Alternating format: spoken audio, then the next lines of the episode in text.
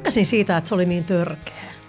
Siis siitä, että ne käytti tämmöisiä niin kuin itsemurhakuvastoa ja sellaisia, niin kuin, että koska jos heti tunnistat, että tämä on nyt partakoneen terä, minkä sitten tietenkin eräskin himyhtyy, että tämä on Razorblade Romance sieltä sitten kaappas. No ei se nyt varmaan myöskään ollut tämä negatiivinen omaa keksintöä pelkästään, että eikö he hekin apinoinut jostain.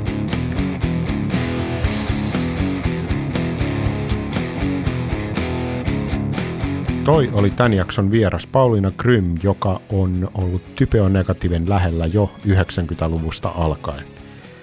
Tämä on podcast 90-luvun alun vaihtoehtorokista ja etenkin siitä, miten se muutti maailmaa. Tämä on rakkauskirje, nostalginen rakkauskirje aikakaudelle, jolloin ulkopuolisuus oli siistiä ja kasarin kiiltokuvamaailma muuttui ihan hetkessä vanhanaikaiseksi. Tämä on Kaikki rakastaa Ysäriä. Mä oon Henrehto, matkaoppainen aikaan, jolloin pidettiin todella outona, jos käytit puhelinta vessassa.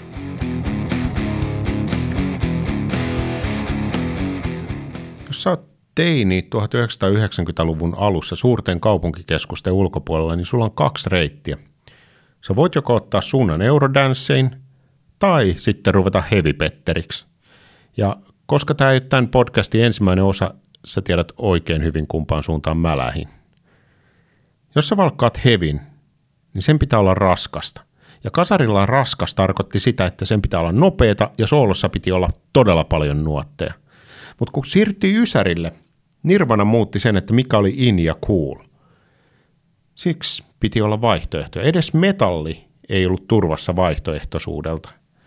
Ja metallihan on konservatiivista ja teinit on vielä konservatiivisempia, mikä on kummallista kyllä, mutta kaikki teinit haluaa, että ne jutut, mistä he tykkää, ei muutu.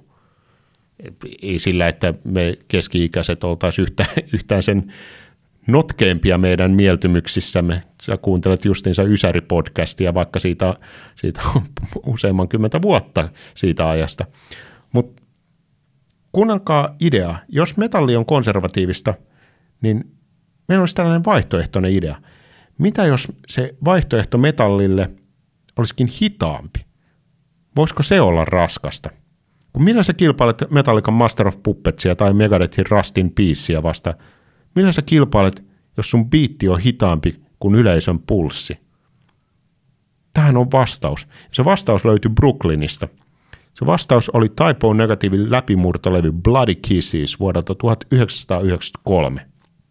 Mä en itse muista, missä mä ensimmäisen kerran kuulin Typo negatiivia, mutta todennäköisesti yksi niistä usual suspectseista oli asialla, että se saattoi olla koulussa, vaikka jossain musatunnin levyraadissa tai sitten kaverin CD-soittimessa tai sitten MTVllä. Mutta sen sijaan, vaikka en muista missä kuulin, niin mä muistan, että miltä se tuntui. Se tuntui siltä, miltä kauhuelokuvat näytti. Ja se oli siistimpää kuin hitto mikä. Se oli jotain uutta, mutta silti samaa kuin se vanha. Black Number One videolla mustavalkoinen kaksimetrinen Peter Steele soittaa kontrabassoa niin kuin se olisi normaali basso. Se oli outoa ja niin siistiä, ettei ollut mitään rajaakaan. Se oli samaan aikaan sekä niin kuin vakavaa että sitten sarjakuvamaisen hauskaa. Ja kyllä me tiedettiin, että se on niin kuin tällainen sarjakuvajuttu. Edes niin kuin 16-vuotiaana mä en uskonut, että Peter Steele ääntäisi normaalissa puheessa Black Number Onein tyylin, että A Date at Midnight with Nosferatu. Tai kuvailisi kenenkään ulkoonäkö, että Milk White Neck. Tämä ei ole enää mitään Megadethia. Ei ne tekisi hittibiisiä siitä, että pitää värjätä tukka, kun ei gootilla saa kato vaaleet juuret näkyä. Ysärin keskeinen teema, niin kuin tämän podcastinkin keskeinen teema, on autenttisuus.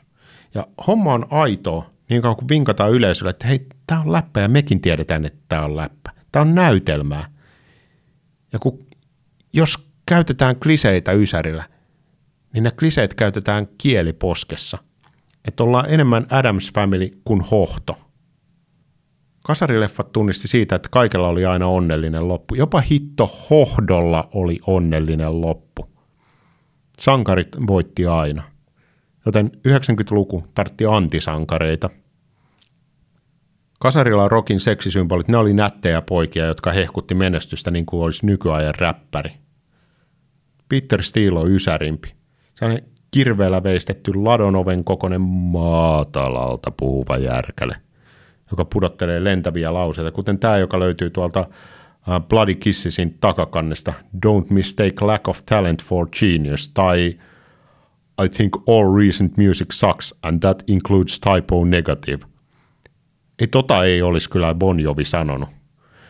Mutta silti, aina kun puhutaan tuosta typo negativista, niin elefantti on olohuoneessa. Peter Steelin vetovoima nostetaan aina jalustalle. Kunhan sen poikkeushahmo.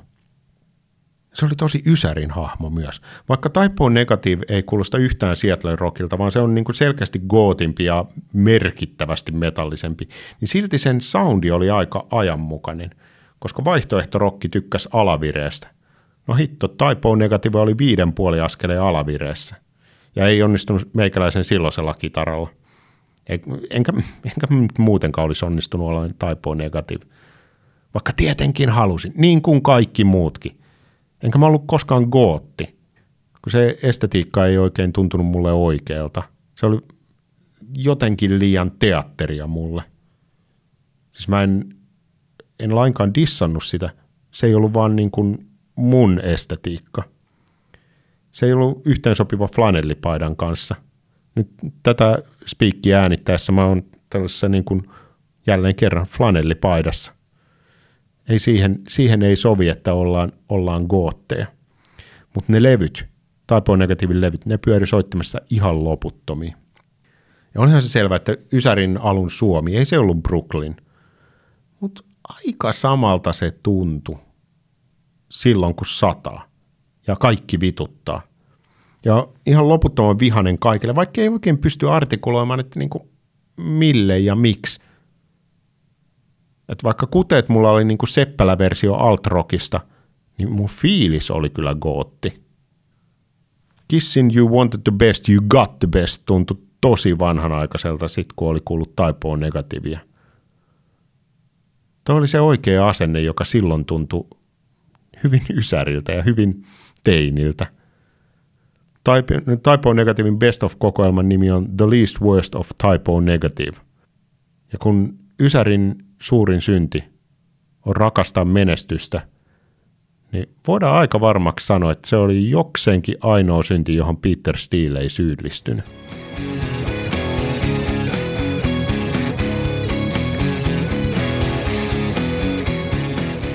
Ihan ensimmäisenä tervetuloa ja kaikkein pahin kysymys, mikä tässä on, että miten me esitellään sut yleisölle.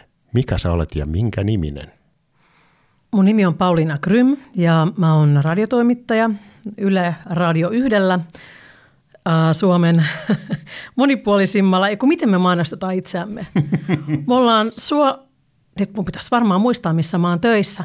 Uh, sanotaanko, sanotaanko näin, että meillähän on siis aamujumalan palveluksia, mutta sitten meillä on kaiken näköistä muutakin ja mä teen sinne kulttuuriohjelmaa, Kulttuuri Ykköstä.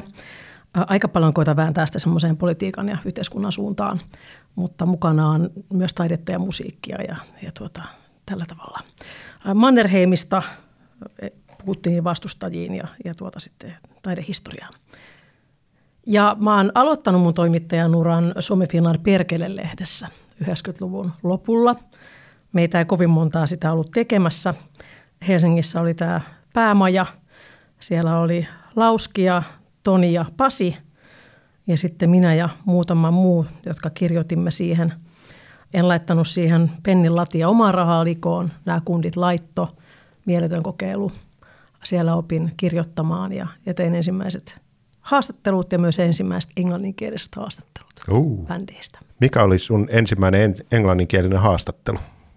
Se oli Paradise Lost. Paradise Lost, ihan niin kuin isoilla nimillä, nimillä lähdettiin kyllä, käyntiin. Kyllä.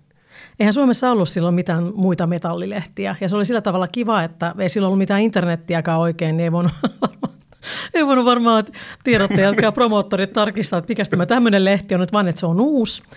Um, mutta aika aika iso nimi siinä oli siis, oli, oli Megadeth, oli um, Manowar, uh, sitten ehkä vähän pienempiä, mutta merkittäviä Clawfinger ja sitten tietenkin oli Typo Negative.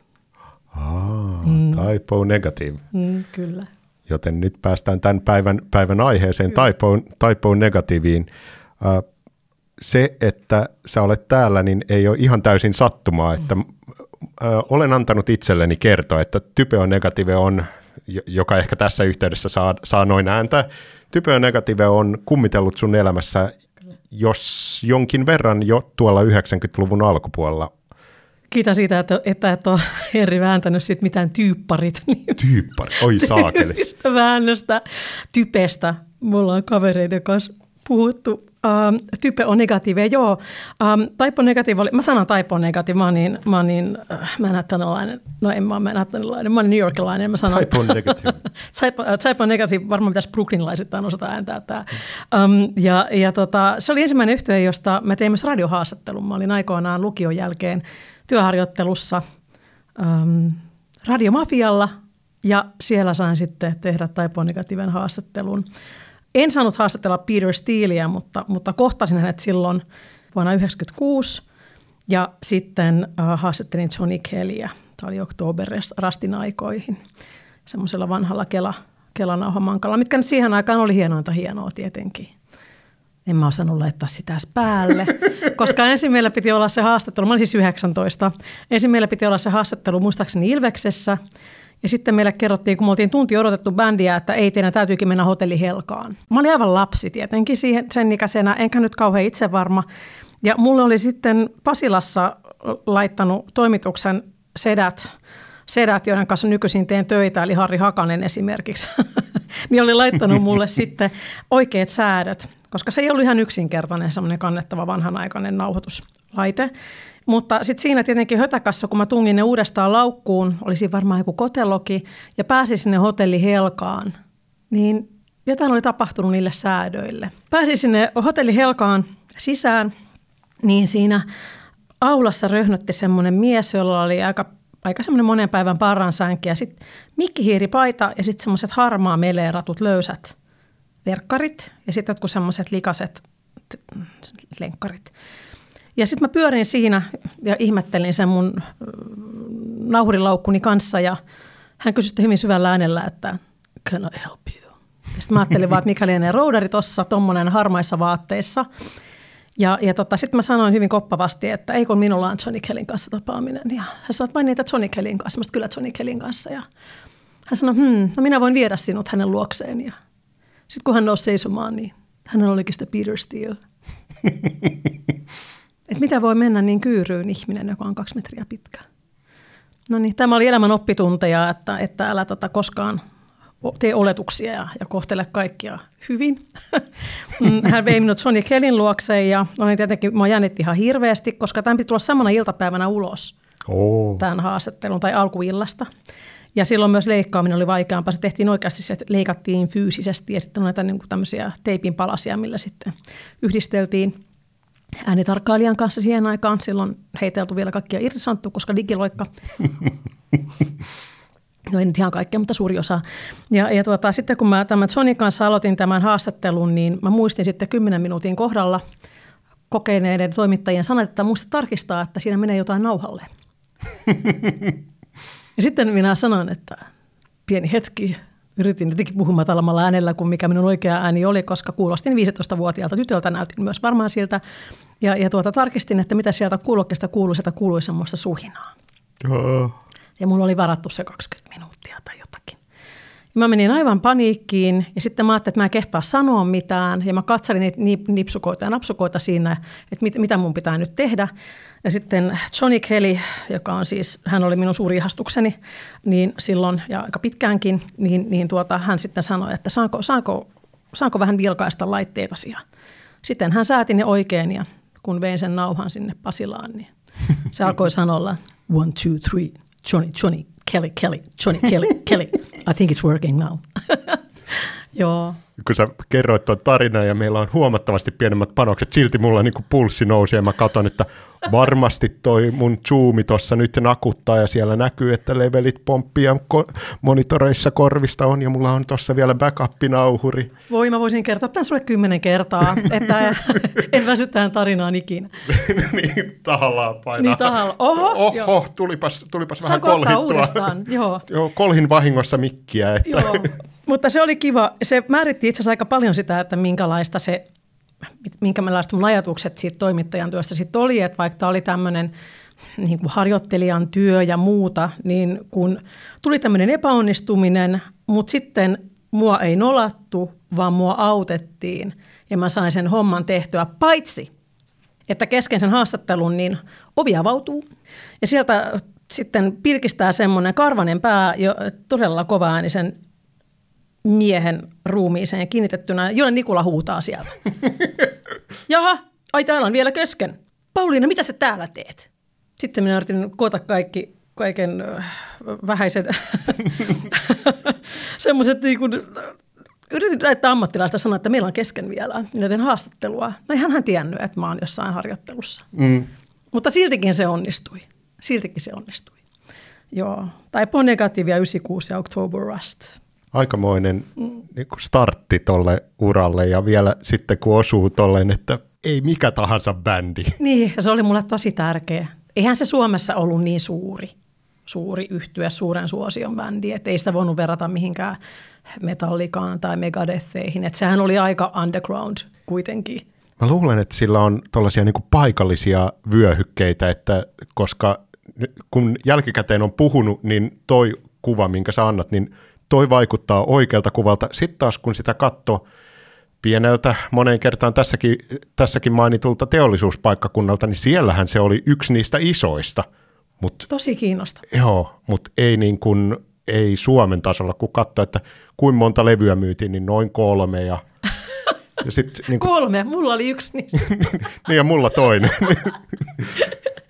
Joo, sie- siellä se oli paikallisesti, mutta ehkä tuollainen niin kuin synkkä brooklynilainen valitus, että kuin kaikki on nyt vähän, vähän päin helvettiä, mutta silti siistiä. Niin kyllä, niin Joo. Ehkä se vetos sinne aika lailla. Joo. Ne oli aika hurja ne ensimmäiset kyllä ne taipoo negatiiville levyt, että mä itse asiassa löysin sen yhtyeen näiden hittien aikaan, eli, eli puhutaan nyt sitten Bloody Kisses-albumista – ja, ja sitten tietenkin October Rustista, minkä tuossa mainitsinkin jo, mutta nyt kun mä kuuntelin näitä aikaisempia, The Origin of the Feces ja näin, niin kyllähän se on semmoista tavaraa, että en mä tiedä, voisiko niitä tänä päivänä julkaista. Siellä niin on pakko lukea ne jonkun näköisen niin kuin ironiafilterin läpi, mm. jotta pystyy hyväksyyn, että kyllä mulla ainakin paikoin tekee pahaa jotkut Der Untermenschit mm. ja nämä, niin vaikka siinä on selkeästi, että hei hei, läppä läppä, mutta silti.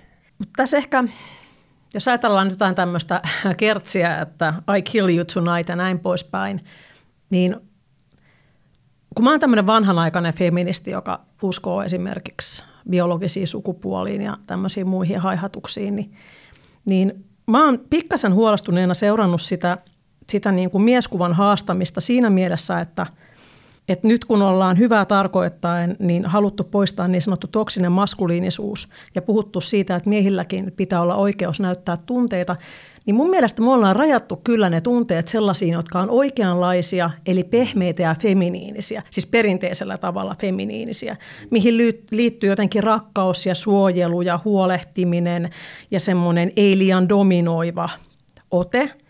Ja sitten me ollaan samalla suljettu pois – niin kuin aika paljonkin sellaisia asioita, mitkä on sitten vienyt meitä, tämä kuulostaa hirveältä niin sanoa, mutta ihmiskuntana eteenpäin. Ennen kuin me esimerkiksi osasimme tehdä seitania, niin metsästettiin eläimiä. Ja ennen kuin niitä kasvatettiin, on ollut semmoinen tarve tietynlaiseen aggressioon. Sitten voidaan tietenkin keskustella siitä, että kuinka paljon on tarpeellista ollut tappaa toisiaan, siis ihmisten sitähän me nyt tehdään tälläkin hetkellä, vaikka on olemassa Pitäisi periaatteessa olla tämmöinen valistuksen aikakausikin läpikäyty ainakin länsimaissa.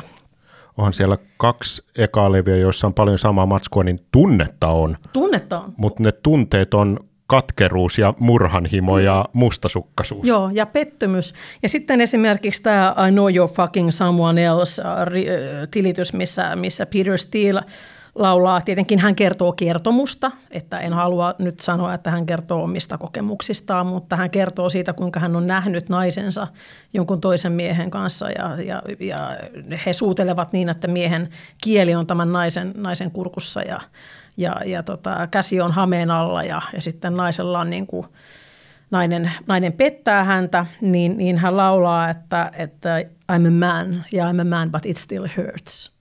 Siellä käytetään sellaista sanastoa, joka, josta niin mä ymmärsin, että jopa hän, joka ei pakittele koskaan mistä, niin jopa hän myöhempinä päivinä oli se, että mä en ole ihan täysin ylpeä näistä kaikista sanoista, niin, joita mä... Hunt ja mitä siellä nyt Juuri on. näin. Mutta sitten mä ajattelen toisaalta, että meillä on tällä hetkellä yhteiskunnassa myös länsimaisessa yhteiskunnassa, niin ehkä, ehkä niin kuin tämän tasa-arvokeskustelun niin kuin sivutuotteena tai ehkä vääjäämättömänä lopputuloksenakin meillä on syntynyt Meillä on syntynyt sellainen tietynlainen toksinen feminiinisyys. Että nyt jos ajatellaan, että jos joku mies jää kiinni siitä, että hän on pettänyt naista, niin tämä kielenkäyttö olisi varmaan aika lailla sellaista kuin mitä se tässä stiilin sanotuksissa on. Joku nainen voisi varmaan laulaa siitä, että maistut toisen naisen pillulle. Että jos, jos Steel, Steel sanoo, että sun niin kuin hengityksessä on toisen miehen spermaa. Niin, niin mä haluan tällä pikkasen haastaa tätä, koska mä oon tästä niin kuin kehityksestä lievästi sanoen pikkasen huolissaan. Huomaatko, että mä menen aivan toisille? tämä on, kasvu, hei, tämä on kasvutarina. Mutta mä uskon, että tämä, tämä on myös niin kuin erilaisen ajan tarina. Että Kyllä. Mun täytyy sanoa, että Ysärillä edes noin niin kuin räväkimmät, ei ne tuntunut sillä, että tämä on nyt jotain täysin poikkeuksellista, mutta jos toi levy tulisi tänään, mm. niin se olisi sillä, että mitä, hei Pete, onko sulla Peter kaikki ok? Mm, niin, kyllä. Me ehkä huolestuisimme hänestä enemmän. Ja varmaan olisi ollut syy, syytä huolestua. Ja sitten jos palaa vielä tähän tota, sukupuoliasiaan, niin hän on hahmona sillä tavalla niin kuin kiinnostavaa, että kun hän oli fyysisesti luonnonoikku, mm. näin voidaan ehkä sanoa, huomattavasti keskivertoa pidempi kuin mitä miehet yleensä on. Ja kun mä vuonna 1996 sain istua semifinaalissa jatkoilla hänen vieressään Tavastian keikan jälkeen, hän koko illan hän sytti mun savukkeet ja kaatoi mulla punaviinia, koska oikea käteni oli, olkavarsi oli murtunut, mulla oli kantoside. Se oli uskomaton ilta. Niin hän, ja, ja huom, hän kohteli myöskin minua, niin kuin sanoin aikaisemmin, että mä olin 19 ja kuulosti ja näytin 15-vuotiaalta, niin hän kohteli mua sillä tavalla, että jos puhutaan nyt turvallisista tiloista ja, ja hyväksikäytön tällaisista niin kuin asetelmista, niin, niin mä olisin ehkä jopa vähän toivonut, että hän olisi vähän hyväksikäyttänyt. hän oli niin todella kohtelias ja herrasmiesmäinen, että suuteliko hän mua kämmeen selälle, kun mä siitä lähdin ja se oli siinä. Mutta siis kun hänen, hänen siis se reitensä oli niin leveä, että kun silloin ei vielä ihmiset niin, niin treenannut Suomessa. En mä ollut nähnyt niin lihaksikasta ihmistä. Ja mä yritin olla tuijottamatta hänen käsivartta, koska se käsivarsi oli paksunkin, paksumpi kuin mun reisi. Tosi mä painoin silloin 54 kiloa, eli yli 10 kiloa vähemmän kuin nyt, mutta siis silti. Hän oli niin kuin veistoksellinen, pitkä mies, joka, jonka äänikin oli vielä semmoista normaalia matalampi. En tiedä, käytikö hän jotain steroideja. Sehän me tiedetään, että hän kuitenkin harrasti tämmöistä fyysistä rasitusta, että hän, hän niin kuin nosti painoja. Mutta sitten hän kuitenkin asui äitinsä kellarissa ja kuoli todella ilmeisen yksinäisenä ja aika varattomana sellaiseen sairauteen, mitä Suomen kaltaisessa hyvinvointivaltiossa, niin ei edes köyhimmälle tule, koska hänelle ei ollut varaa siihen terveydenhoitoon, ei ollut sairausvakuutusta. Et, et siinä on jotenkin, ja sitten ehkä tämä, mä en tiedä mitä olisi tapahtunut, jos hän olisi vielä elossa, että hän ei olisi kuollut silloin, kun hän kuoli 2010, niin en tiedä, mitä mä nyt häneen suhtautuisin, mutta sehän oli jotenkin se koko tarina semmoinen vähän niin kuin käänteinen Peter Pan juttu. Traaginen hahmo.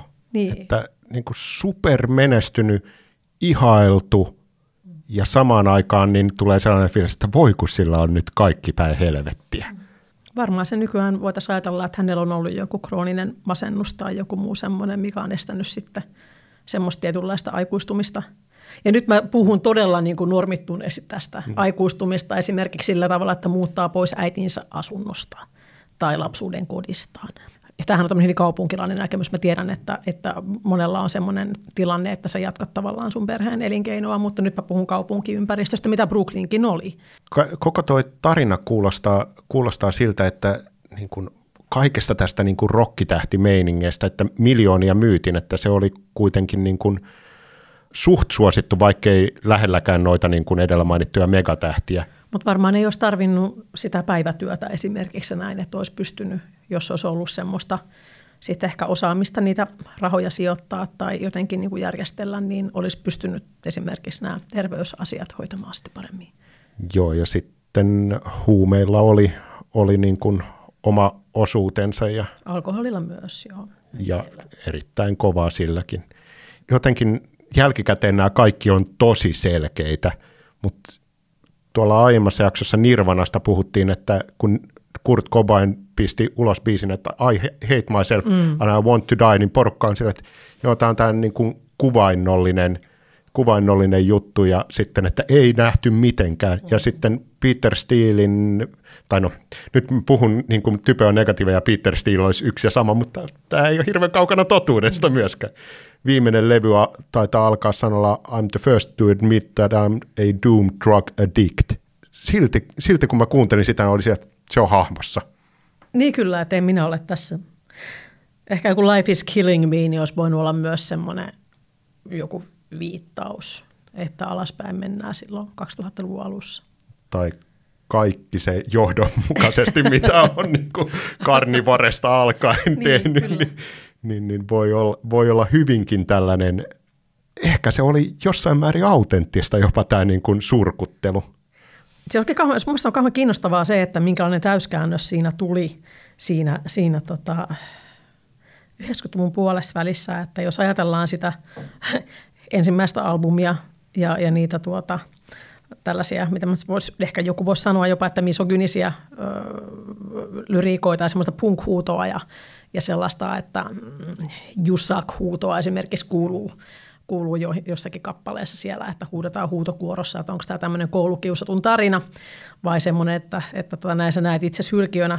Täytyy tosi muistaa, että Peter Steelillä oli ainakin yksi työpaikka, ja se oli mm. tämä tuota, noin, niin puisto-osasto mm. Brooklynissa, niin, niin että miten yhtäkkiä tapahtui se käännös semmoiseen etenkin naisia puhuttelevaan niin kuin eroottiseen goottimetalliin? Ja miten se onnistuttiin tekemään sillä tavalla, että kunditkaan ei lähtenyt meneen, että, että kyllä niin kuin mä oikein, oikein mielelläni kuuntelin, kun Peter Steer kertoo hänen Milk White Neckistä. kyllä, ja joo. Kyllähän siinä niin kuin hyvin tietoisesti pelattiin tota niin kuin Interview with a Vampire-tyylistä tyylistä niin kuin vampyyriromantiikkaa. Kyllä juuri näin, ja siitähän sitten muutamakin kotimainen yhtye ammensi ehkä selvimpänä 69 Eyes-aikana Blessed Be-albumilla ja sitten tietenkin His Funeral Majesty eli Him, niin aika härskisti, mutta silleen mun mielestä kuitenkin tyylikkäästi, että, että ei, ei, ei niin kuin väitetty, että olemme keksineet jotakin itse, vaan että otamme tästä nyt sitten. Mulle se oli tosi hankala sen takia, kun mä tulin Typeo Negativesta ja sitten tulee niin kuin Suomi-versiot, niin mm. vaikka ne on todella, todella hyviä, ammattimaisesti tehtyjä, niin sitten mulle ne oli aina silleen, että tämä Type on negative niin, niin ei, ei ollut. Mutta mut oli, etenkin vanhemmiten musta on tullut vielä suurempi 69 fani koska mä ehkä on kasvanut sen bändin kanssa. Himinhän kanssa ei ole voinut kasvaa hetkeen, kun he lopetti. Uh, ja, ja se ehkä se loppuaika ei ollut mulla sitten näin niin merkityksellistä, mutta Taipo Negative kuitenkin mun mielestä niin se on jäänyt niin kuin kokoaan pienemmäksi. Että mua se vähän harmittaa. Että mä jollain tavalla toivoisin, että, että, se, että nuoret musiikin tietää siitä enemmän. Nythän, oliko se Revolver-lehti on tehnyt semmoista ihan tosi aktiivista tai negatiivinen nostoa. Muistanko oikein? Taitaa olla Revolver. Ja tota, mä en tiedä, mikä kampanja se heillä viime vuonna oli, mutta se mulla pisti oikein silmää. Mutta mä jotenkin toivoisin, että, että Taipo Negatiivi nostettaisiin semmoiseksi tärkeäksi yhtyeeksi tonne. Että se on mun mielestä edelleen pikkasen niin kuin liian jossakin siellä niin kuin – hämärissä. Niin, se ei ole yksi niistä suurista, vaikka niin kuin mulle se on. Niin. Ja mä täysin tiedostan, että niin kuin se on just toi sun kuvaama, kuvaama että niin kuin, eihän se nyt hirveästi myynyt. Ja tätä pohjustaessa mä katsoin Pitchforkia, joka on sellainen niin kuin hyvä esimerkki siitä, että jos Pitchfork sanoo jotain, niin sitten hipsterit on tätä mieltä. Uh. Niin Pitchforkissa ei ollut kuin kaksi typeonegatiive-arvostelua. Et siellä on ohitettu esimerkiksi siellä, siellä oli Bloody Kissesin reissue ja sitten joku kokoelma, mutta niin kuin esimerkiksi October Rustia ei ole nostettu lainkaan, vaikka heillä on tällainen, että jos joku levy on jäänyt arvostelematta, niin sitten he palaa siihen myöhempinä mm-hmm. päivinä. Niin Pitchforkin näkökulmasta, niin toi on joku niin kuin marginaalibändi. Nyt mä todella toivon kyllä, että tästä ei tule mikään hipsterien kesän 2023 yhty. No, mä... Oi, oi, mä näkisin jo kaikki läppärilaukuissaan yhtäkkiä taipua negatiivisia kangasmerkkejä. Ja... Ai, ai, en mä, mä en tiedä, olisi valmis siihen. Joo. Toisaalta joo, jos se, jos se toisi niin bändiin perikunnille, jos bändille tai perikunnalle rahaa, niin sitten kannatan. Joo, ehkä, ehkä toi on kuitenkin niin kuin sen verran väärällä tavalla kulmikas hipstereille. Että niin siinä... Se voi olla. Mutta voiko sitten hyväksyä vain tietyt kappaleet? Että I like Goilsilla mennään. tai sitten ehkä jotain semmoista vähän niin kuin helpompaa, kuten Netsi, tiedätkö, niin kuin mm. rakkaus omalle äidille. Niin, tai... Sehän olisi turvallinen. Tai Bloody Kisses, traaginen tarina kissan kuolemasta. no vaikkapa, vaikkapa, vaikkapa, joo. Joka koskettaa mua kahden vanhan kissan, kissan isäntänä suuresti. Oi. Mun mielestä on jotenkin mahtavaa, että niinku se Peter Steelin hahmo on tällainen niin kuin gentle giant, että mm. et se on niin kuin iso ja karski ja korostetun kulmikas, mutta sitten sillä on just tälleen, että kirjoititko, kirjoititko sä niin kuin isoimman levys, levyn nimibiisin kissasta? Joo, kirjoitin. Niin. Ja sun ei ole niin. mikään pakko myöntää sitä ei. haastatteluissa, mutta silti se tekee sen. Ei. Brooklynissahan on, on tota semmoinen Peter Tree-niminen tammi, ja se on siellä varmaan nyt, varmaan siitä lähtien, kun Steel kuoli, eli yli kymmenen vuotta. Ja mä oon käynyt kolme kertaa siellä. Siellä on yksi ähm, Brooklynissa semmoinen puisto, jonka, jonka yksi osa aika lähellä Brooklyn, Brooklynin pääkirjastoa, mihin on ilmeisesti kaupunkilaiset käynyt istuttamassa, tai sitten he ovat omineet niitä puita. Mä luulen, että he jopa itse käyneet sinne niin kuin muutaman kaivamassa. Siellä on tällaisten tota, ähm, katuväkivallassa kuolleiden tai muuten väkivaltaa kuolleiden nuorten rap-muusikoiden – Äh, rapartistien, niin heidän kunniaksi on puita ja sitten siellä on heidän kuvia tai jotain muistoesineitä. Ja sitten Peter Stillillä on siellä lomapuu. Ja siellä mä oon nyt kolme kertaa käynyt siellä viimeksi viime vuonna. Ja siellä on aina, aina tota, vähän vaihtuu ne. Että varmaan sieltä kerätään niitä pois, ettei se ole ihan niin kuin täynnä kaikkea.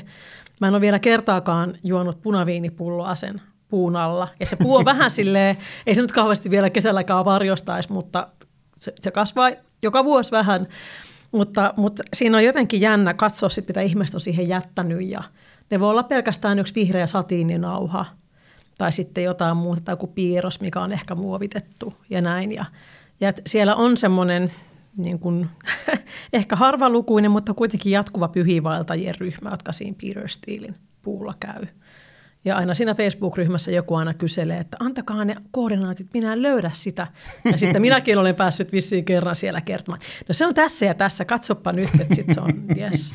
Sitten sä oot Inessä skenessä, kun sä tiedät, missä Petterin puu on. Eikö siinä ole joku puiston penkki kanssa, jossa on joku muistolaatta? Ja Joo.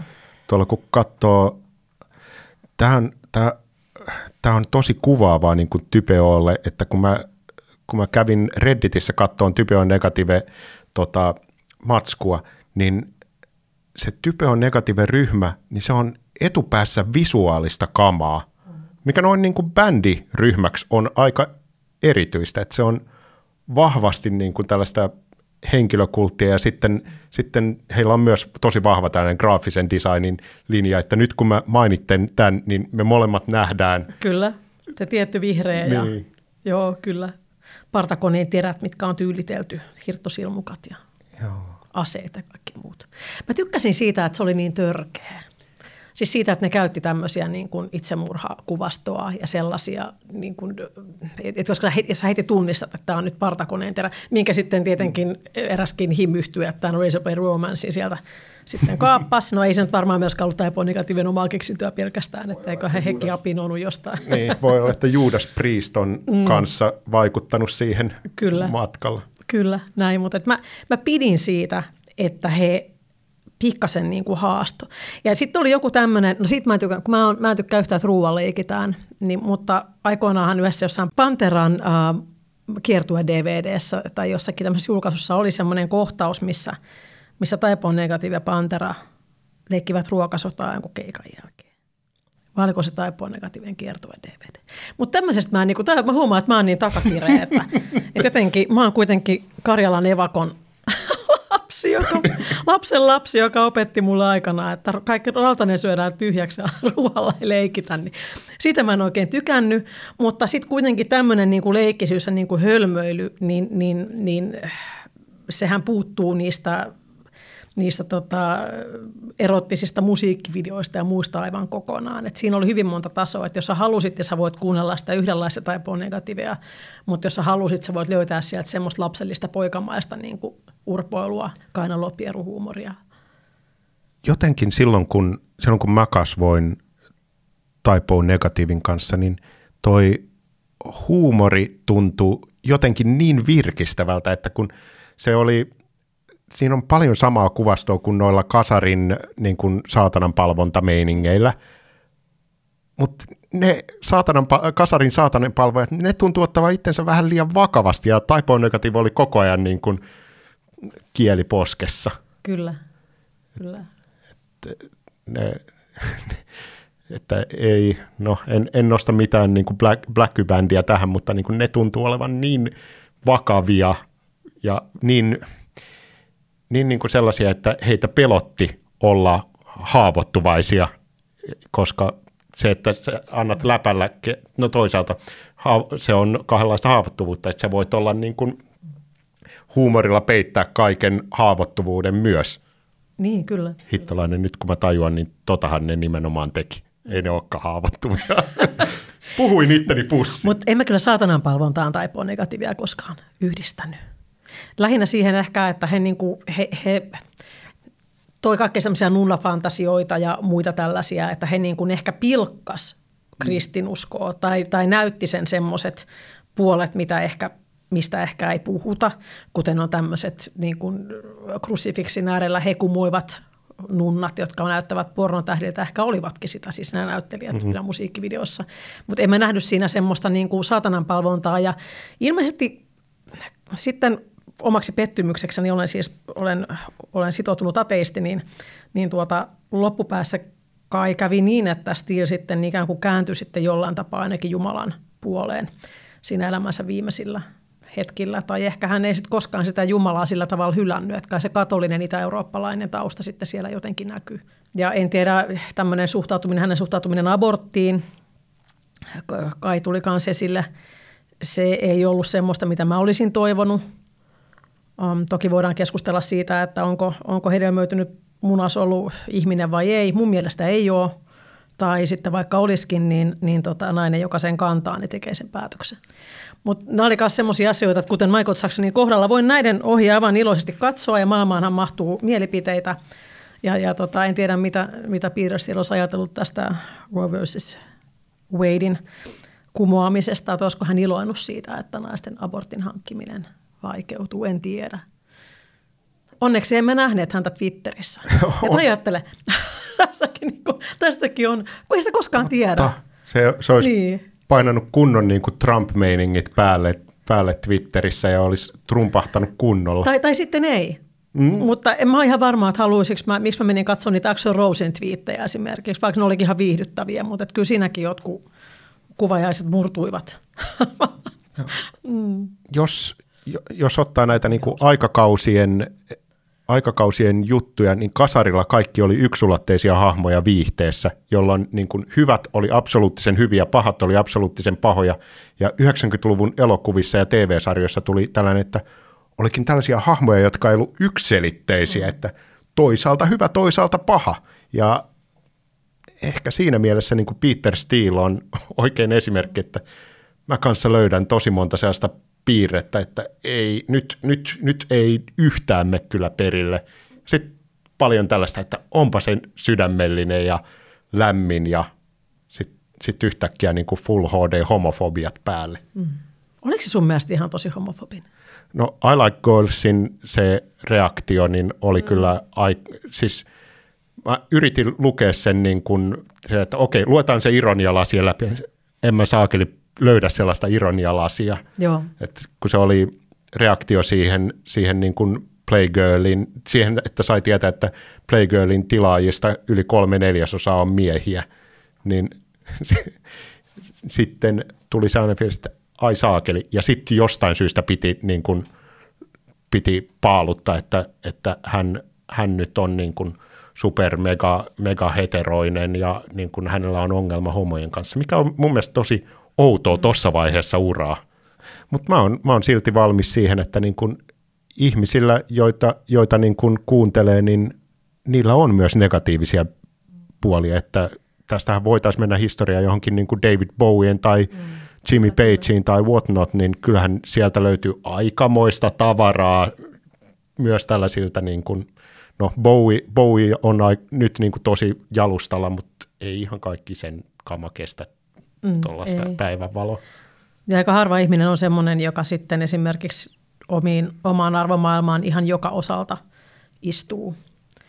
Niin, ja ku, kuka ei joskus mokailisi. Niin, kuka ei joskus mokailisi. Ja sitten se, että ehkä vielä ihmiset muuttuu. Itsekin olen nuorempana ollut, ollut intohimoinen ydinvoiman vastustaja. Voi pojat sentään. Nyt iloitsen siitä, että Helsingin edustalta saadaan yksi hiilivoimala ja hiilikasa pois vihdoin tai ehkä siitä voimalla rakennuksesta tehdä jotain muuta, mutta se hiilikasa siinä on niin kuin suhteellisen irvokas muistutus siitä, että minkälainen on ollut meidän energiatuotannon niin kuin tämmöinen politiikka aika pitkään. Sä sanoit, että sä itse oot pieneltä paikkakunnalta, mutta siellä sitten negatiivi oli suuri tai jotenkin niin kuin kokoaan, keskimääräistä kokoaan isompi, niin miten se on? Mistä se johtuu? Mitä sä ajattelet? Siis mä uskon, että se johtuu siitä, että, että siinä oli just sillä sopivalla tavalla se synkkyys – että kun joku metallika oli etäinen ja laulo vähän etäisistä asioista, mm. että se oli tosi abstrakti. Ja sitten Typo Negatiivin kama oli ihan täysin iholla ja se, se oli sellaista, että ei tarvinnut mennä monen tällaisen niin kuin vertauskuvan läpi, vaan nyt tiedetään, että tämän kaverin ahdistus tulee läpi ja se on tosi, se on petetty, se on jätetty, se on vihanen. Mm noista niin kuin se vihanen se olisi. Niin, mm, niin tai se ei, vääränlainen. Niin. Joo, se ei kelpaa, se on vääränlainen, joka on, toi on keskeinen, keskeinen osa tota niin kuin pikkukyläkokemusta 90-luvulla. Voisin kuvitella, että Kasarilla oli vielä pahempi. Se oli outsiderien musa tuollaisessa ympäristössä, jossa niin kuin jokainen kokee olevansa outsideri. niin, niin se, että me oltiin kaikki yhdessä outsidereita ja se tuntui jotenkin oikealta. Se tuntui täysin luontevalta ja siinä niin kuin, niin kuin lokakuun sateessa Oktoberrast Oh, joo. Se, se kuulo, Oktoberrast kuulosti siltä, miltä Tervokoski näytti. Aika tyly. Äh, tyly, mutta ei väärä. Okei, okay, joo. joo. No, mä oon Vantaalla kasvanut aikuiseksi, että me, me oltiin kuitenkin metropolin kyljessä. Joo, teillä, teillä, oli, teillä juna vei, vei aika nopeasti, jos tarvi, tartti päästä Tavastialle. Joo, ja... joo bussi 42 minuuttia. se, mulla on sellainen fiilis, että sun ei tarvitse tarkistaa tuota, ei, että se kyllä tulee se on, kyllä se on laskettu hylly. aikanaan jo kotoa, että kauanko kesti. Kun sun ympäristössä niin oli, oli, sun ympäristö oli Vantaalla, niin oliko Ysärillä niin siellä Type on marginaalitapaus vai – vai oliko se sellainen, sellainen niin kuin kulttisuosikki, mikä se edellä mainitulla teollisuuspaikkakunnalla oli? No varmaan se mun Vantaa rajoittui siinä vaiheessa niin, niin tota siihen niin kuin lukiokavereihin Martin Laakson lukiossa ja sitten Lepakkoon ja, ja sitten niihin ravintoloihin, joihin pääsi alaikäisenä sisään. Rikos on vanhentunut. Kun, sitten kun täytiin 18, niin sitten, sitten tota, sittenhän tietenkin pääsi moneen paikkaan. Toisin kuin pojat, jotka silloin ei päässyt vasta 20-vuotiaana moneenkaan paikkaan. Siinä oli tämmöinen syrjintä, mutta en mä tiedä toisaalta ehkä ihan fiksu, fiksukin, että, että ehkä 18-vuotias poika, kun se saa, tai mies, kun se saa alkoholia, niin se käyttäytyy ehkä keskimäärin vähän hassummin kuin 18-vuotias. Joo, ja sitten, sitten 18-vuotiaiden poikien perässä ei tule hirveätä määrää porukkaa baareihin sen sijaan. Niin, sen sijaan, joo, no tämä on sitten ihan oma keskustelunsa tämä. Um, mutta oikeastaan ehkä tuo vantaalaisuus ei siihen niin, kuin niin liity, kun kysyit, että mm. miten suuri se oli Vantaalla, niin, niin tota, en osaa siihen vastata. Tai siinä sun sosiaalisessa ympäristössä, niin o, luenko mä oikein, että sun sosiaalinen ympäristö oli vähän enemmän tällainen rokkibaariympäristö? Oli, joo. Ja se liittyi tähän, se alkoi varmaan siitä, että mä aloin käydä Lepakossa, missä mä tutustuin ihmisiin, joka oli siis tämä entinen liekkihotelli. Sitten siihen rakennettiin Nokian konttori siihen tota, Länsiväylän suulle myöhemmin. Ja, ja sitten sitä kautta jotenkin niin mä löysin semmoisen paikan kuin Cafe Maestro, joka oli tota, kans tuossa keskustassa, Helsingin keskustassa siinä Fredrikin kadulla. Ja sitten oli tuota Corner Bar, joka oli siinä myöskin hyvin lähellä, oli Kampissa. Ja sitten oli ravintola Teatro, mikä oli Yrjön kadulla siinä foorumin kyljessä. Ja, ja nämä oli tosi tärkeitä paikkoja. Ja siellä oli nimenomaan tätä Suomen Filan Perkele-lehden porukkaa ja, ja sitten oli muusikoita aloittelevista yhtyeistä, kuten His Infernal Majesty ja, ja Kyyria ja näin, että, ja Amorphis. Et paljon tuli pyörittyä heidän kanssa samoissa paikoissa. Että on nähnyt His Infernal Majestyn ensimmäisen keikan, vai olisiko se ollut järjestyksessään toinen, uudella ylioppilastalolla ja, ja niin kuin tämmöisiä, että et, et, ja siellä se Taipoon negatiivi oli niin kuin iso. Ja, ja silloin kun, kun tuota, um, October Rust – um, albumi tuli, niin se Tavastian keikallahan oli niin kuin kaikki, jotka sen ajan musiikista jotain ymmärsi, 96. Se oli niin kuin tärkeää, että siellä piti vähän niin kuin näyttäytyä. Ja siinä oli myyty ihan ennätysmäärä lippuja. Et jos joku palotarkastaja olisi tullut sinne, niin ei olisi kyllä hyvä heilunut. Et siellä oli varmasti niin kuin tuhat ihmistä, eikä siellä varmaan se joku 700 vai mikä se on se virallinen. Se ei päässyt siis liikkumaan. Ja silloin kun Peter Steele kuoli, niin aika nopeasti sen jälkeen Osturissa järjestettiin kesäkuussa 2010 semmoinen tosi hieno coverkeikka Iltama, missä, missä tota, sitten nousi useampikin bändi lavalle ja, ja tota, siellä ehkä näkyy myös se, että niitä ihmisiä, jotka silloin aikaisemmin oli tai typässä tykännyt, niin oli siellä kaikki. Ja se oli ehkä semmoinen aika yhdistävä sukupolvikokemus – et tuskin siitä yhtyeestä olisi tullut itselle niin tärkeää, ellei se olisi ajoittunut just siihen aikaan, kun kasvo oli siinä täysi-ikäisyyden kynnyksellä ja se musiikki merkitsi ihan kaikkea ja ne ystävät merkitsi ihan kaikkea.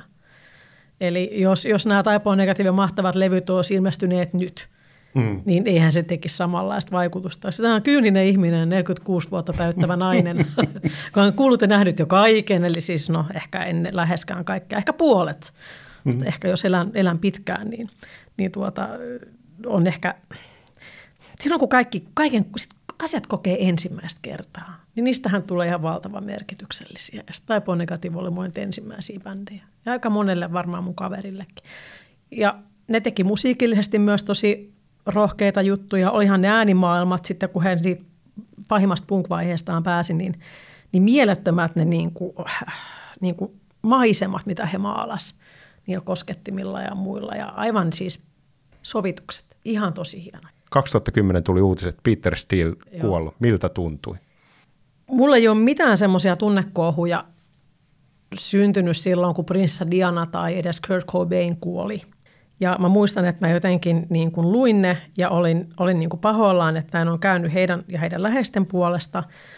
Um, ehkä Cobainin kohdalla se oli mun mielestä niin nähtävissä, että mä en jotenkin osannut siitä sillä tavalla jotenkin järkyttyä ja mä en koskaan ollut mikään hirveän Irmana fani, niin ei ollut semmoista, en ollut tämmöistä henkilökohtaista suhdetta tähän henkilöön muodostanut. Mutta silloin kun Steel kuoli, niin, niin tota, meillä oli semmoiset aika isot bileet himassa. Me asuttiin silloin omakotitalossa puolison kanssa ja sitten siinä kohtaa, kun oltiin juotu huomattava määrä alkoholijuomia, niin Puhutaan musiikin, keskeytin sen musiikin soiton ja sitten mä yritin pitää jotain puhetta ja mä olin todella liikuttunut. Ja sitten mä muistan, kun mun kaveri sanoi, että no voi vittu, että ihan oikeasti, älä viitti nyt, kun asia niin se on semmoinen oikein tunne, semmoinen pateettinen näin. Ja sitten kaveri sanoi, nyt ihan oikeasti, nyt, okei. Okay. Joo, me ymmärretään, että sulla on paha mieli, mutta niin nyt säästä meitä muita, että halataan, tuu tänne, laitetaan musiikki takas päälle, niin kaikki on ihan ok. Että tämä mun reaktio, niin se yllätti mut itsenikin, että, että se jotenkin oli semmoinen, että se tuntui tosi pahalta. Ehkä sen takia, että mulla oli tapahtunut myös jonkunnäköinen poliittinen niin kuin tiedosta uuden herääminen siihen mennessä. Mä olin alkanut seurata Yhdysvaltain politiikkaa ja heidän, heidän tota, heidän yhteiskuntansa kehitystä ja, ja niitä niin kuin heidän, heidän järjestelmiään tarkasti. Ja sitten kun alkoi olla aika, aloin ymmärtää sitä, että minkälaisia, minkälaisia tilanteita siellä ihmisillä voi olla just tämän terveydenhuollon ja muiden asioiden suhteen, niin, niin se, se tuntui jotenkin todella pahalta se hänen, miten hän sitten niin kuin meni. Et niin kuin mä tuossa aikaisemmin sanoin, niin se, että Suomessahan tämmöistä tilannetta niin kuin hyvin harvoin pääsee syntymään. Sitten sit sulla ei ole ketään ihmistä, joka sun perään katsoo.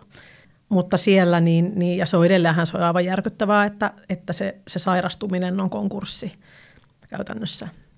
Ja turvaverkot ylipäätään. Ja turvaverkot ylipäätään on huomattavasti niin kuin tärkeämpiä kuin täällä, mikä tietenkin sitten meillä ehkä johtaa siihen, että meillä me voidaan olla ehkä yksinäisempiä kuin siellä.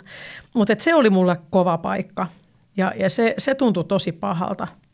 Mä oon Johnny Kellin Facebook-kaveri, hänellä on myös noin 18 000 muuta Facebook-kaveria, joten mutta kun mä oon siis haastatellut häntä joitakin kertoja, niin silloin kun oli vielä taipaa negatiivi olemassa, niin, niin tuota, myös sen ensimmäisen epäonnisen jälkeen, niin olen ihan saanut nauhurit toimimaan esimerkiksi Sauna Open Airissa 2000-luvun alussa ja näin edelleen. Että kaikki eivät ole menneet penkin alle nämä kohtaamiset. Mun korva toi kohtaaminen kuulosti tosi hyvältä, että on kateellinen siitä. niin ei tarvinnut säätää enää mun, mun nauhureita. uh, ja ja tota, sitten Johnny Kelly ja minä, jotka olemme siis niin kuin top friends on Facebook, mm. siis emme ole, mutta olen seurannut hänen, hänen tuota päivityksiään, niin, niin siellä on jotenkin ihan sydäntä särkevää on se, kun joka vuosi, kun on, on tota Stiilin syntymäpäivä tai kuolinpäivä, niin, niin hän jakaa jotakin myrkyn vihreää ja mustaa. Ja miten hänen sitten läheiset ystävät, joihin minä en siis lukeudu valitettavasti, niin myöskin siellä hänen seinälleen kirjoittavat jotakin Peteristä. Ja, ja sitten fanit tietenkin reagoi aina tunteella. Ja se tuntuu itselläkin edelleen, se joka vuosi koskettaa, vaikka tulee niitä kilometrejä itselle – Ehkä myöskin sen takia, että, että mä alan itse olla kohta sen ikäinen, kun, kun milloin Peter Steele kuoli, joten niin kuin nämä asiathan varmaan myös liittyy toisiinsa. Jonka takia ehkä tänään kävelin 10 kilometriä ja kävin avannossa ennen kuin tulin tänne. pitää, niin kuin, pitää taistella niillä välineillä, mitä on, mm. että, että pääsee, pääsee niin kuin mahdollisimman pitkälle. Joo, mäkin olen menossa juoksen, ei sillä, että näyttäisin paremmalta, vaan sillä, että mä en halua delata. Ei kun joo, sama kanssa. Tämä on ihan semmoinen, että kuule nimenomaan, että on tätä niinku, tämä, tämä avanto- ja, ja kävelyhomma ei ole mikään ulkonäköasia, vaan se on se, että jos pysyisi pumppu, pumppu kuosissa ja Tervetuloa ja. keski-ikäisten kuntoilupodcastiin. Joo, me voidaan Kaikki rakastaa kardioliikuntaa. Kyllä, kyllä. Ennen sitä vaan vuonna 1996 vaan vedettiin röökiä ja, ja, tota, ja sitten juotiin ja oltiin auringossa ilman aurinkorasvaa ja mitä kaikkea ihanaa silloin tehtiin. Ja seuraavana aamuna ysiltä taas täydessä iskussa. Juu, kyllä, kyllä, totta kai. Ei tuntunut missään.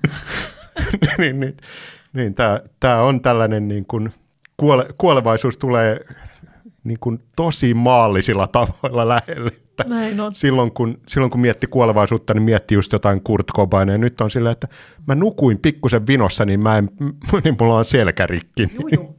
Jos se kunnolla nukkunut, niin sitten pitää perua melkein ne seuraavan päivän kaikki niin kuin ei-välttämättömät asiat. Nyt mä alan huomata, minkä takia silloin, kun mä tein taustatöitä töitä ja sitten luin Redditin tai negative juttuja, niin kaikki on sitten niin kuin Peter Steele-juttuja ja ihan jossain marginaalissa mainitaan se musa, vaikka se musa on ihan helvetin hyvää tässä. Mm-hmm. Niin onhan sen, toi hahmo tuntuu imasevan kaiken tämän sisälleen. Niin se on semmoinen musta aukko. Hullu vetovoima. Ja sehän on jännä, että siis uh, Johnny Kellin ja sitten um, Kenny Hickin bändit, niin nehän on enemmän, nämä mitä mä oon nyt kuunnellut sitten, niin nehän on enemmän ollut semmoista stoner-rockia. Että he ei ole onneksi, kauheat sanoo, mutta onneksi he ei ole lähtenyt tekemään mitään tai negatiivipastissia. Että jotain semmoisia soundeja on, mitä he on ehkä ottanut sitten tai negatiivilta, mutta se ei ole kuitenkaan semmoista samankaltaista. Ja sitten mä oon ollut tosi iloinen. Mun mielestä se on ollut ihan kauheata, jos he olisi jatkanut jollain semmoisella vähän niin kuin eri nimellä, mutta sitten ehkä joku tummääninen nuorempi laulaja ja sitten jotakin. Ja se oli ihan hirveetä. Jonkun ison kaverin olisi ottanut Joo. siihen jonkun kirvelveistetyn jantterin, niin mulla on aavistus, miten mä olisin reagoinut siihen ja minkä rinssin läpi ja mä olisin ehkä, kattonut. Ja ehkä vie se sitten se niinku laulu, laulu semmoisen niinku autotunnen läpi, että lasketaan monella oktaavilla, koska että saadaan mahdollisimman lähelle stiilin ääntä. Mm. Ja mun täytyy sanoa, siis mä en tiedä, olitko siellä, kun sä tässä puhuit siitä, että sä et pysty kuuntelemaan, tai et, pysty, et pystynyt kuuntelemaan himiä, jotka oikein vieläkään ilman, että sä vertaat sitä negatiiveen, niin, niin olitko siellä niin äh, ravintola Teatrossa, joka oli siis tämä entinen raittiusseuran koiton, koiton sali, mm. äh, niin siellä oli semmoinen ravintola, missä oli keikkapaikka myös. Aika hieno semmoinen niin kuin, niin katsomo ja semmoinen, se oli hieno, hieno konserttisali, semmoinen ehkä 400 vetävä.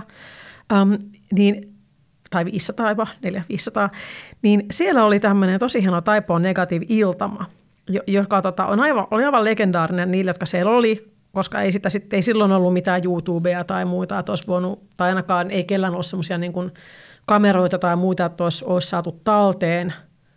Vai ottikohan joku sen talteen, mutta ei saatu vaan aikaiseksi saada sitä mihinkään miksattua. Mutta ähm, siellä oli nimenomaan Ville Valo tulkitsi Taipoon negatiivia ja olipa Kyyrian Ville Tuomikin siellä olemassa, oli Corporal Punishmentista, oli Ali Suviala ja, ja se oli niin kuin todella hieno, semmoinen varmaan puolentoista tunnin konsertti.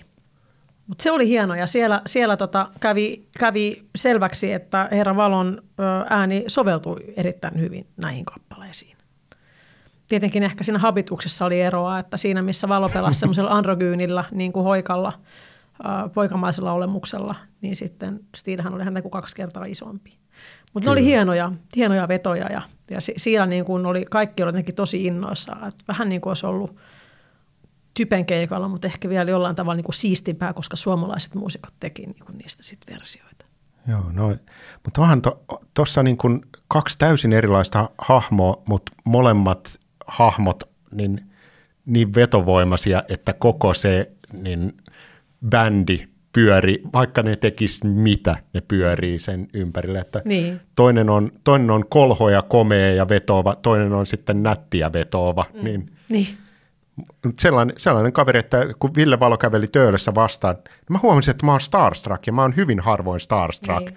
Se, että miten voi olla starstruck siitä, että tyyppi, joka asuu täällä, niin kävelee vastaan. Ja en tiedä. Se on, jo, toisilla on tollainen, hittolainen kuin itselläkin olisi, niin olisi elämä helppo, helpompaa tai sitten eri tavalla vaikeaa. Niin, ainakin, ainakin Stidellä se tuntuu olevan aika vaikeaa. Mihin suuntaan sä lähdit Taipoon negatiivista, että jos sitten noina, noina herkkinä vuosina Taipoon negatiiv toi, toi sut tietynlaisen musiikin ääreen, niin mihin sä sen jälkeen menit, koska ne on ollut kiinnostavia keskusteluita Aa. tässä näin. Aika, aika hyvä kysymys. Sitten tulikin System of Down ja Ramstein ja, ja Ministri. Et se meni vähän niin kuin siihen suuntaan. Ministristä mä nyt kiinnostuin ennen kaikkea ehkä sen takia, että, että tota mä huomasin, että hän, hän tuota, äh, hän, siis ministeri, ministerissäkin on käsittääkseni muitakin ihmisiä kuin Ali Jorgensen. Tätä, niin. tätä nykyään ei, että sen jälkeen kun Paul Barker droppasi ulos, niin... Mut siihen, siihen maailman aikaan oli, mutta et kun hänellä oli näitä äh, George W. Bushin vastaisia lausuntoja ja sitten tuota noin, niin tätä Irakin, Irakin sotaa kritisoivia ulostuloja. Olen tänään pukeutunut Ministin Last Sucker teepaitaan. No niin, hyvä, hyvä. niin ne teki hänestä sitten niin kuin mulle vielä tuplasti kiinnostavamman ja haastattelinkin itse asiassa Sally Jorgensonin yhteen, yhteen Helsingin Sanomien artikkeliin silloin noina vuosina, eli kaksi, vain 20 vuotta sitten. Kun puhutaan ristiriitaisista hahmoista, niin Jorgensen on aika lailla kärkipäässä päässä sieltä. Mun on pakko kysyä, millainen vaikutelma Jorgensenista tuli silloin, kun sitä sen kanssa puhu, puhu niin kuin ihmisten kanssa puhutaan? Mä puhuin hänen kanssa puhelimessa ja hän oli selkeästi selvinpäin ja, ja hän, oli, hän puhui niin kuin opettaja, mutta ei alentuvasti. Tämä oli 2000-luvun alussa. Sitten ei mennyt kovin pitkään sen jälkeen, alle kymmenen vuotta varmaan mä näin hänet ä, Itä-Euroopassa eräällä festivaaleilla. Ja tota, olisiko se ollut Metal Campissa Sloveniassa ja – hän oli aika hurja olone ja mun mielestä aika niin kuin sillai, että hänet olisi, voinut tuonne Piritorille laittaa, niin kuin, että hän näytti aivan sekakäyttäjältä ja vähän niin kuin käyttäytyikin niin, että mun mielestä ei ollut pelkästään sitä lavaa persoonaa siinä, mitä hän, hän niin kuin esitti.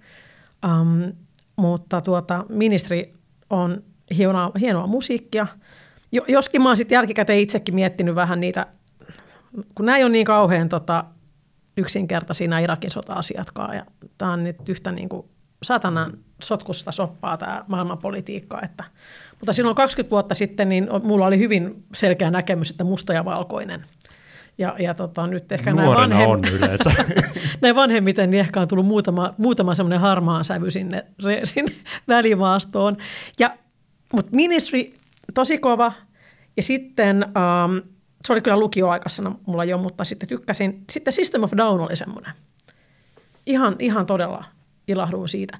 Ja sitten taas ihan toiseen suuntaan, siis mulla on vähän tämmöinen skitsofreninen tämä mun, tämä mun musiikkimaku. Sitten Nightwish sen jälkeen, kun saatiin siihen, etenkin sen kun Tara Turunen lähti siitä, niin, mä en pitänyt hänen, tai siis se, se yhtyö kasvoi siihen suuntaan, mistä että mä saisin niinku kiinni ja sitten kaikki tämä niinku evoluutio-sanoma ja tämmöinen niinku tieteellinen lähestyminen ja tämä tämmöinen niinku ateistinen maailmankuva niin vetosi muhun suuresti. Ja sitten Rammsteinista on tullut ihan tota, se on niinku yksi ihan mun mielestä hienoimmista, se on niinku taideteos. Se on fantastinen ja näen sen tänä kesänä Helsingissä jälleen. Se on aika maskuliinisia nämä mun esimerkit. On se Florian Hansen nyt, jota mä palvon. Joo. Mä, mä näin ministerin, mä oon parin, kolmen kertaa nähnyt, nähnyt ja Ankkarokissa ne oli kyllä aika soseessa. Joo. Sillä ei pelkästään Jorgenseni, vaan mun mielestä niin kuin koko bändi oli aika soseessa. Kun taas sitten tuolla Ruisrockissa, niin justinsa kun oli tullut Dark Side of the Spoon, ai Animosity Somin, Dark Side of the Spoon taisi olla tullut, ja oli niin kuin viikko levyn julkaisun jälkeen, ministeri ei soita uudelta levyltä yhtään biisiä, koska se oli niin paska levy. Ai kamala. Se, se oli jo niin kuin, ne itsekin tiedosti, että nyt tuli sössitty, että tämä oli huono levy. Mutta mä olin ihan tyytyväinen, että ei soittanut. se oli ju. Aika kamalaa. Joo. Joo. Aikamoista. Kaksi kysymystä, jotka, jotka mä kysyn jokaiselta, jokaiselta täällä. Uh, onko jotain uutta bändiä, joka kantaa Typo Negativin lippua tällä hetkellä, ja me ollaan kaksi tällaista artistia jo mainittu, Joo. mutta onko jotain sellaista, sellaista joka on niin kuin myöhempinä päivinä aloittanut, vai onko toi aikansa juttu? Nyt kun mä sanon tämän, niin sieltä sun koti, kotikonnulla varmasti treenaa joku bändi kellarissa, joka, joka haluaa olla vahingossa tai, vai, tai suunnitellusti uusi taipo negatiivinen, mutta ei mun mielestä ole tullut uutta um, sellaista. En keksi yhtään. Joskin täytyy sanoa, että mä oon aivan pihalla kuin lumiukko näistä uusista metallibändeistä, että vuoden verran tein Harri Hakasen kanssa Ylellä sitä rakasmetalliporkastia ja siinä tuli vähän tutustuttua siihen, että mitä nyt tehdään, mutta ei ole semmoista kaiken kattavaa ymmärrystä, että mikä voisi olla uusi. Mutta sanon vahva ei. Minun henkilökohtainen mielipiteeni Henri on, että vahva ei. Mielestäni ei ole. Joo, se on, se on niin tällainen tosi aikansa juttu, mulle ainakin, ja, ja niin kuin tosi, tosi niin kuin tällainen oman tyylisensä juttu, että ne on niin kuin aloittanut kategorian. Että, että on ihan samaan tapaan kuin tuosta ministristä voitaisiin voitais todeta, että niin se on aloittanut oman kategoriansa ja sitten kun sen sortista musiikkia tulee, niin sitten, sitten mulla käy samalla tavalla Ramsteinin kanssa, kun kävin tuolla aiemmin mm. Himin kanssa, että mulle Ramstein on silleen, että mulle tulee tästä ministri mieleen. Siis Ramstein? Joo. Mitä? Joo, siinä, siinä on se niin kuin, Ramstein on hitaampaa ministriä mulle. Mä ajattelisin, että Laibach olisi semmoinen, mitä mä sanoisin, että kun mä kävin jollain Laibachin keikalla, niin mä katsoin niitä vähän aikaa, sitten mä aloin nauraa – ja sitten onhan Saksassa on muitakin tämmöisiä, miltä tietenkin Ramstein on äh, lainannut. Joo, Joo ja Laibach on, on tuonut kyllä ministerillekin, niin, että kyllä. se on sen verran vanha artisti. Niin, että, että olisiko pitänyt Laibachin jälkeen perustaa mitään bändejä? että kaikki, kaikki loppu, että Led Zeppelin, hoit, Led Zeppelin ja Rolling Stones on hoitanut tämän homman. Että... Ei tarvi muita. Joo. Ei tarvi muita, ei. ei. Ehkä Beatles-fanit kuuntelee, kuuntelee tällä tavalla taipoon negatiiveja, että niin kuin niin. kuulee sieltä sen Beatles-vaikutteen. Juuri näin, juuri näin. Joo.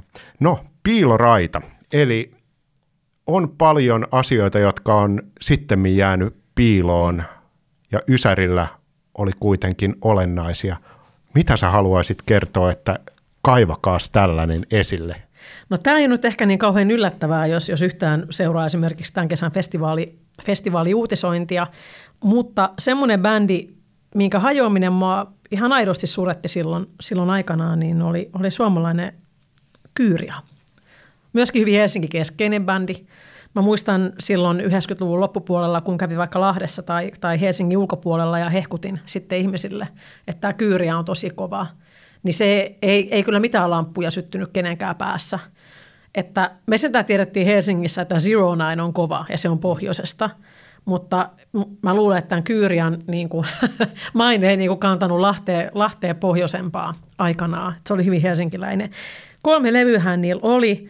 Tämä Bless Ravings, jossa oli semmoinen niin kuin tosi omituinen, joku semmoinen hökkeli maja siinä kannessa ja todella erikoinen. Niin se oli mun mielestä ihan kovinta kamaa, mm-hmm. mitä on ikinä ollut. Kyllä mä muistan, kun mä sain sen Alien-paidan, joka on semmoinen omituinen sinapipärinen – sinapivärinen ja vuoden 97 malliin, niin se oli semmoinen niin kuin teltta, koska silloin niin kuin vielä naiset pukeutui semmoisiin niin kuin, vittu paituleihin jostain syystä. Anttilan vaikutus. Va- vaatteiden mitoitus oli hyvin erilainen silloin. Et ei me oltaisi varmaan voitu kuvitellakaan, että nykyään juostaan niin kuin naiset juoksee sukkahousuissa eli joukapäntseissä ympäriinsä ja kaikki vaatteet nuolee joka mutkaan. Niin no näin se vuoti liikkuu se oli tosi hieno. Ja siinä oli just tämä jo mainitsemani Ville Tuomi, mun mielestä edelleen yksi Suomen parhaimpia metallilaulajia, ihan siis ilmiömäinen esiintyjä. Sittenhän siinä oli no Kimmo Aroluoma, jonka Kingston Wall kirja julkaistiin just, niin hän oli siinä hetken aikaa kitaristina, mutta sitten siinä oli tota, mikäköhän se Mika oli taiteilijan nimi on, mä en tiedä saako oikeat nimeä edes paljastaa. Tanner oli siinä, ähm, siinä oli, ne oli aivan älyttömiä taiteilijan nimiä. No Vehkajan Mika oli kuitenkin kitarassa, sitten oli uh, Gas Lipstick, eli siis uh, Mika Karppinen alias Kaasu, myöhemmin Himistä tunnettu jo mainittu, oli rummuissa. Ja sitten oli uh, Nika Setelävuori, joka oli sitten Amorfiksessa pitkään, niin oli bassossa. Hänenkin oli ihan niin kuin todella, omitu, ihan niin kuin todella omituisesti. Tämmöiset niin kuin porno taiteilijan nimet oli heillä – ihan niin kuin helvetin kova bändi. Ja sitten Sande, Santeri Kallio Amorfiksesta oli, oli koskettimissa. Ja tosi sellaista erikoista nuumetallia, äh, oli otettu vaikutteita kyllä varmaan tuulista ja kornista ja mistä kaikkea, mutta se oli varmaan vähän liian vaikeaa. Ei Suomessa oltiin pikkasen jäljessä noista, ei ollut silloin näitä Spotifyta ja muita. Et me oltiin ehkä kuitenkin aika konservatiivisia musiikin kuluttajia. Et se, se oli pikkasen liian niin kuin edellä aikaansa, mutta ihan perkeleen kovaa musaa oli. Toi aika oli aika monelle tällaiselle, joka oli kiinni tällaisessa isommassa, isommassa trendissä, niin nyt jos me ruvettaisiin kaivaan, että mitkä se oli kovimmat suomalaiset grunge-bändit, niin mm. no ei niitä ollut. Mitkä oli kovimmat suomalaiset nu metallibändit no vähän jää, vähän jää piippuun tämäkin. Että. Niin, niin, niin. No, no kyyriä ehkä sitten siihen nuumetalliin olisi mennyt, vaikka nuumetallinahan ehkä siinä voi olla monella aika negatiivinen kaiku. Hmm. Uh, Mutta on mun korvan kyyriä on lähempänä sitä niin kuin Fate No Morea kyllä, kuin kyllä. sitten, sitten jotain niin kuin lattaotsasinta limppiskittiä. Kiitos tästä. Juuri näin, juuri näin. Olen enemmän itse enemmän Faith No More-ihmisiä kuin, kuin tuota noin, niin näitä mall metal-bändejä. Mä, mä luulen, Ostos, että, että meidän sosiaaliturvatunnuksista pystyy lukemaan kumpaa porukkaa me molemmat ollaan helpommin. Ikäluokka-asia. Kyllä Joo. se on, se on niin kuin, kaikki rakastaa Ysäriä. Ysäri. Kun otit tuon Faith No Morein esille, niin, niin tota Faith No More on tietenkin ihan niin kuin helvetin kova.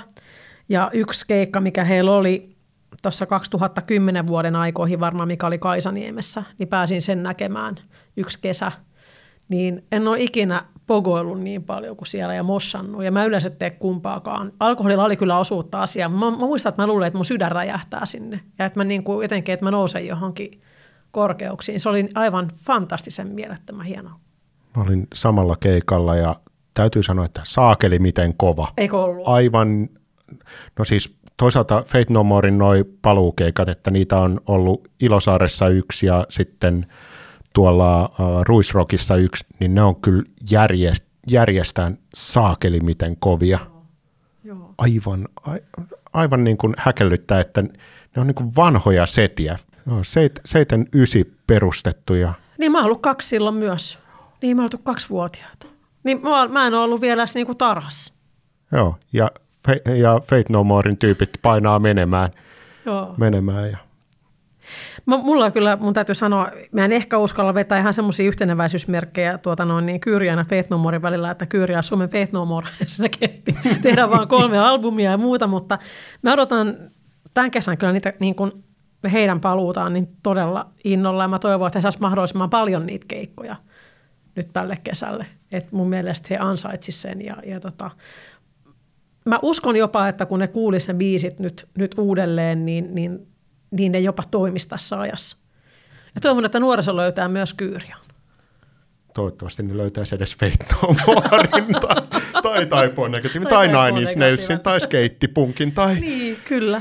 mitä kaikkia tässä niin kuin, sa- sarjassa on ollut. Onko tajunnut, että nämä ysäribändit on nykynuorisolle Led Zeppelin tai Elvis? Joo, joo, siis tästä Limpiskittiin on sama etäisyys kuin tuosta niin kuin 90-luvun alusta Beatlesiin. Mä en tiedä, mitä mä ajattelen tuosta, että sä rinnassat Limp Bizkit ja Beatlesin, mutta toisaalta mä en oikein ollut mikään hirveä Beatles-fani.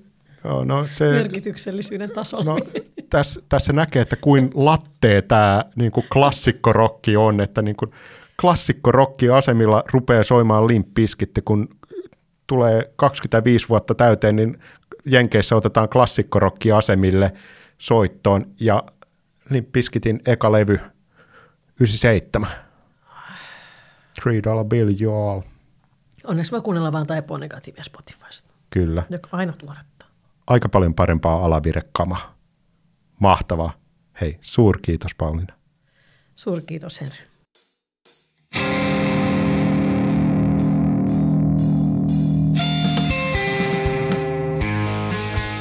Se oli Pauliina Grym. Typeon negativella oli iso merkitys. Ei ehkä välttämättä ihan koko kansalle, mutta ainakin meille molemmille sillä oli. Ehkä sen ansiosta me ollaan nyt täyspainoisia aikuisia ja ollaan ihan oikeissa töissä ja vaikuttaa siltä, että, että me eletään niin kuin ne, jotka Ysärillä vaikutti meidän vanhemmilta elää. Mutta toisaalta edelleen luukutetaan taipoon negatiivia. Jos tämä rakkauskirja 90-luvun alulle lämmitti, niin paa tämä podcasti tilaukseen Spotifysta tai Apple Podcastista tai mistä ikinä sä kulutat podcasteja. Sä voit myös liittyä Facebookissa Kaikki rakastaa Ysäriä gruppiin ja kertoa kuinka oikeassa tai kuinka totaalisen väärässä me oltiin meidän Ysärikuvassa. Ja kaikkein hienonta olisi tietenkin, jos sä jakaisit linkin tämän podcastiin jossain sossumediassa tai jossain, no ihan missä vaan, lähetä kirje, jos siltä tuntuu jos me saadaan tämä leviämään, niin tulee lisää motivaatiota paukuttaa toista ja kolmatta kautta. Aika rohkeaksi meni. Ensimmäisessä jaksossa mä puhuin vain toisesta kaudesta ja nyt sitten ollaan jo, joo joo, toista ja kolmatta kautta. Ysäriin kuuluu, että ei haeta liikaa menestystä. Ehkä munkin pitäisi malttaa. Mutta ehkä tulee toinen kausi, en tiedä. Mä olin Henry Ehto, matkauppani 90-luvulle ja tää oli Kaikki rakastaa Ysäriä.